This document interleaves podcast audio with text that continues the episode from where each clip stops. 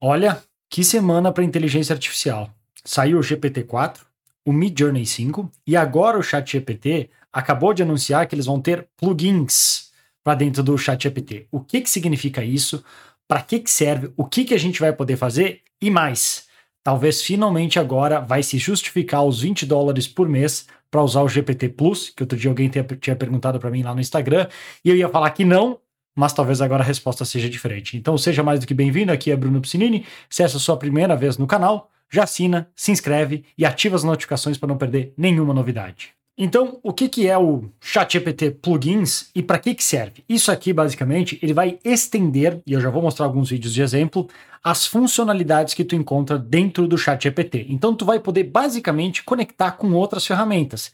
Que o que, que acontecia? Algumas dessas ferramentas já estavam fazendo uso, assim como, por exemplo, no vídeo que eu publiquei até ontem, falando de como conectar o ChatGPT, na verdade, a API da, do, da OpenAI, numa planilha de Google Sheets, para usar isso de uma maneira muito mais rápida para fazer criativos.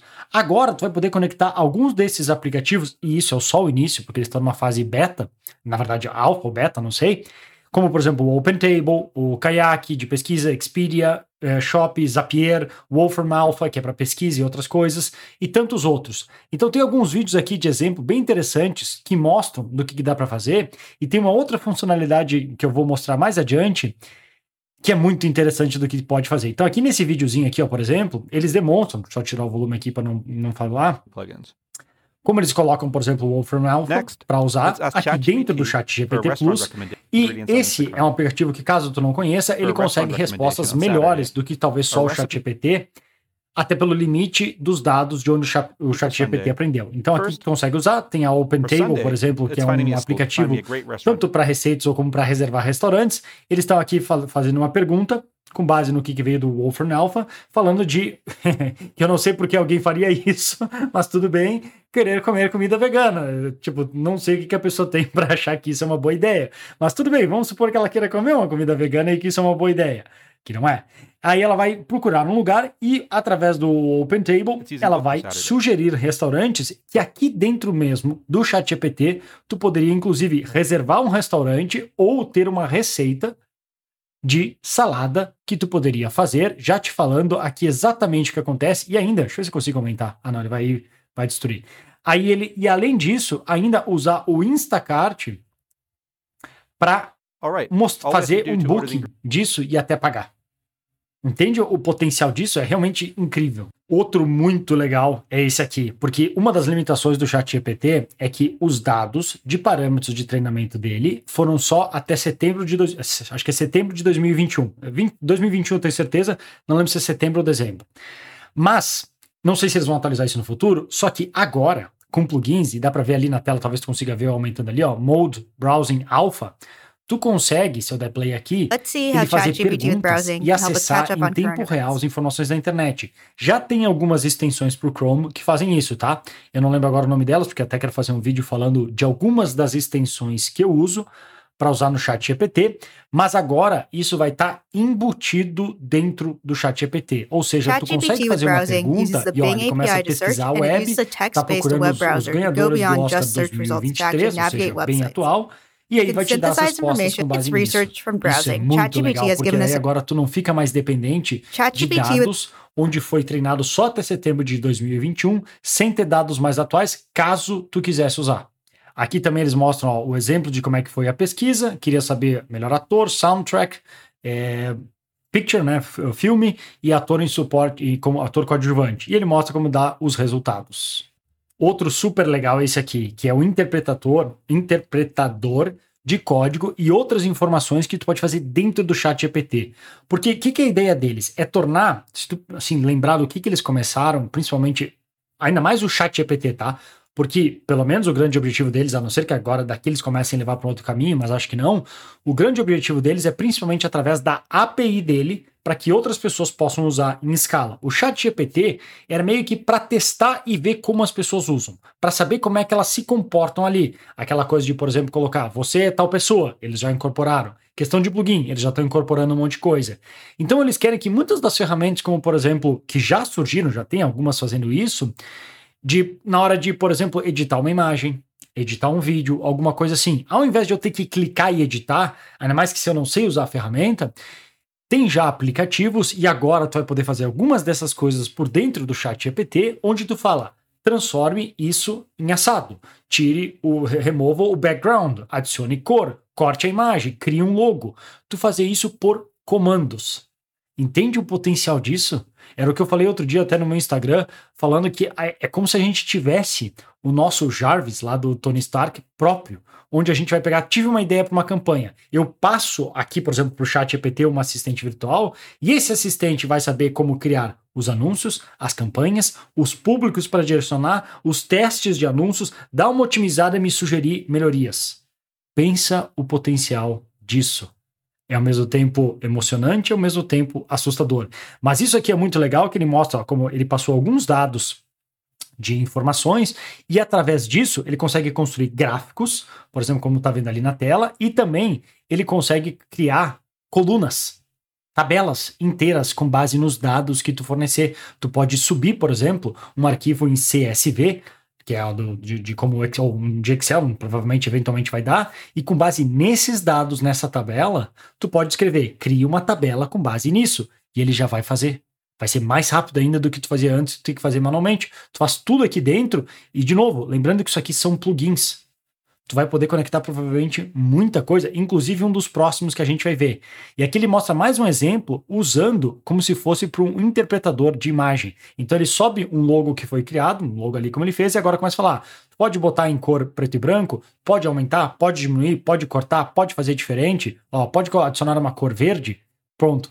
Ele, através de programação e script, ele vai fazendo direto tudo dentro do chat GPT. De novo, algumas dessas coisas já existiam, ferramentas que estavam indo para esse caminho, usando, por exemplo, a, a API da DAL-E, que é também da OpenAI, que é para imagens, mas pense isso para vídeos, imagens, textos e tudo conectado num lugar só. Incrível potencial, né?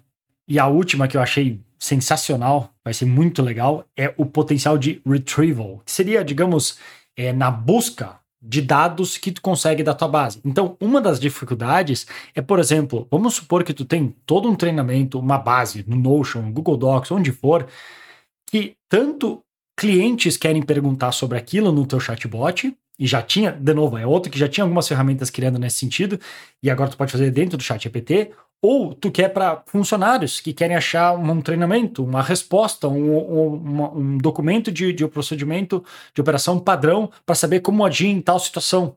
Tu pode programar para que esse bot, através desse plugin de retrieval, de busca de dados, ele trabalhe com a tua base de dados. Entende o potencial disso? Aqui ele mostra um exemplo como se estivesse fazendo perguntas com a United Nations. Ele até eu achei interessante que ele põe ali, ó, unverified, é importante que é uma das discussões que vai ter muito e cada vez mais com essa questão, que já tinha com o Google, mas aqui vai ter mais uma coisa, porque a máquina está dando uma resposta. Essa resposta é, é fato ou ela está inventando? Porque ela, às vezes, o termo que eles usam, alucina. Ela cria dados e fatos que não são reais. Então tem que cuidar com isso. Mas aqui é interessante como, ó, tá, fazendo uma pergunta, e com base nos dados, que claro, tu autoriza que ela tenha acesso aos teus dados, tá mostrando como quais são as coisas que tem nessa lista de, de base de dados que talvez antes a OpenAI e o ChatGPT não tinha. Pensa o poder que tudo isso pode fazer e conectar direto na tua base para, por exemplo, quero criar campanhas com base uma Ágora da vida, que é tipo os caras lá por trás da Empíricos, todas as campanhas que eles já tiveram de marketing e diversas campanhas de vídeo de vendas, cartas de vendas, e-mails todos os outros, com base nessas 10 melhores que eles têm no sistema deles, cria uma nova. Ao invés de eu ter que alimentar manualmente, copiando, colando, copiando, colando, ele já sabe, já, ele já acessa através de um plugin toda a minha base de dados, de tudo como eu escrevo, de todos os e-mails que eu mandei na minha vida, como é que o meu tipo de linguagem já pode fazer isso, e talvez, inclusive, eu já conecto com outro plugin que cria uma voz sintetizada minha, sem eu ter que precisar fazer nada. Pensa só isso. Outro dia eu mostrei no meu Instagram um cara que criou uma voz sintetizada do Steve Jobs respondendo. E é perfeito. Responde, assim, a voz literalmente igual. Então pensa o potencial de tudo isso junto. E aqui, por último, a parte interessante que eles estão abrindo potencial para third-party plugins, que isso que é a ideia, assim, não vou dizer principal, mas para que outras pessoas, third-party, né, de terceiros, possam criar plugins que entram dentro do chat GPT. Então, agora, respondendo a pergunta do o que, que se o Plus vale a pena ou não, antes eu já tinha cancelado, porque sinceramente não valia a pena. Eles lançaram o GPT-4 e começou com um limite de mensagens e hoje já está 25 mensagens a cada 3 horas. Assim, quase não dá para usar, porque muita gente usando, principalmente na China, eles lotaram os servidores. Então, não estava valendo a pena. Tanto que eu já tinha cancelado e estava usando através da API as outras ferramentas que eu precisava. Mas agora está mudando. Porque com essa possibilidade de plugins, ao invés de eu ter que pensar e conectar tudo isso por conta, eu simplesmente vou lá e entro na minha conta do chat GPT. Ah, eu quero usar o Zapier? Eu vou ali, autorizo o Zapier a usar. Sabe quando tu usa algum aplicativo, ele, ele, te, ele te abre, por exemplo, um pop-up da tua conta do Facebook, da tua conta do Google, e tu só autoriza? Tipo isso, eu vou ali e autorizo o meu aplicativo do Zapier, eu autorizo alguma coisa do meu site, eu autorizo outras ferramentas que eu já uso ao Notion a conectar. E isso eu consigo falar, pega dessa base de dados aqui, conecta com isso aqui, faz isso e cria um vídeo com base nisso. E eu conecto com uma outra conta, por exemplo, um estúdio da vida, um Adobe online, para criar imagens e vídeos, ou Canva. Imagina o potencial e possibilidades que a gente tem. Então, talvez agora o Plus comece a valer mais a pena. Agora, tudo isso é legal, mas não adianta ter uma lista de mil prompts se tu não souber os prompts certos para usar no teu caso. E nesse caso, eu te recomendo que aproveitar essa promoção temporária com 50% de desconto do meu novo treinamento de inteligência artificial para copy e marketing. Ou seja, como fazer copy de verdade, daquela que converte. E não só aquele textinho bonitinho, hahaha, olha o que o GPT fez, mas que tu nunca vai usar num anúncio, numa campanha, ou até teria vergonha de mandar como e-mail. É fazer copy de verdade que converte.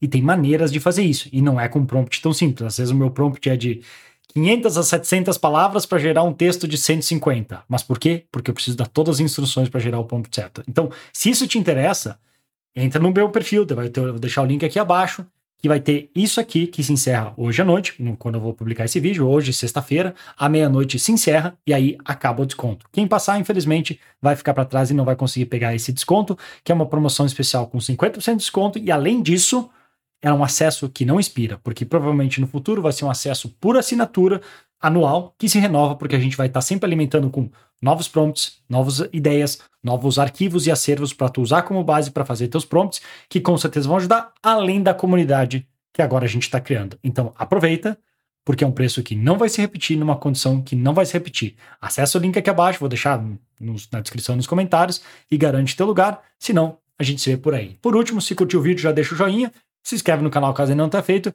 que a gente posta mais dicas e vídeos assim que tiver. Grande abraço e até mais.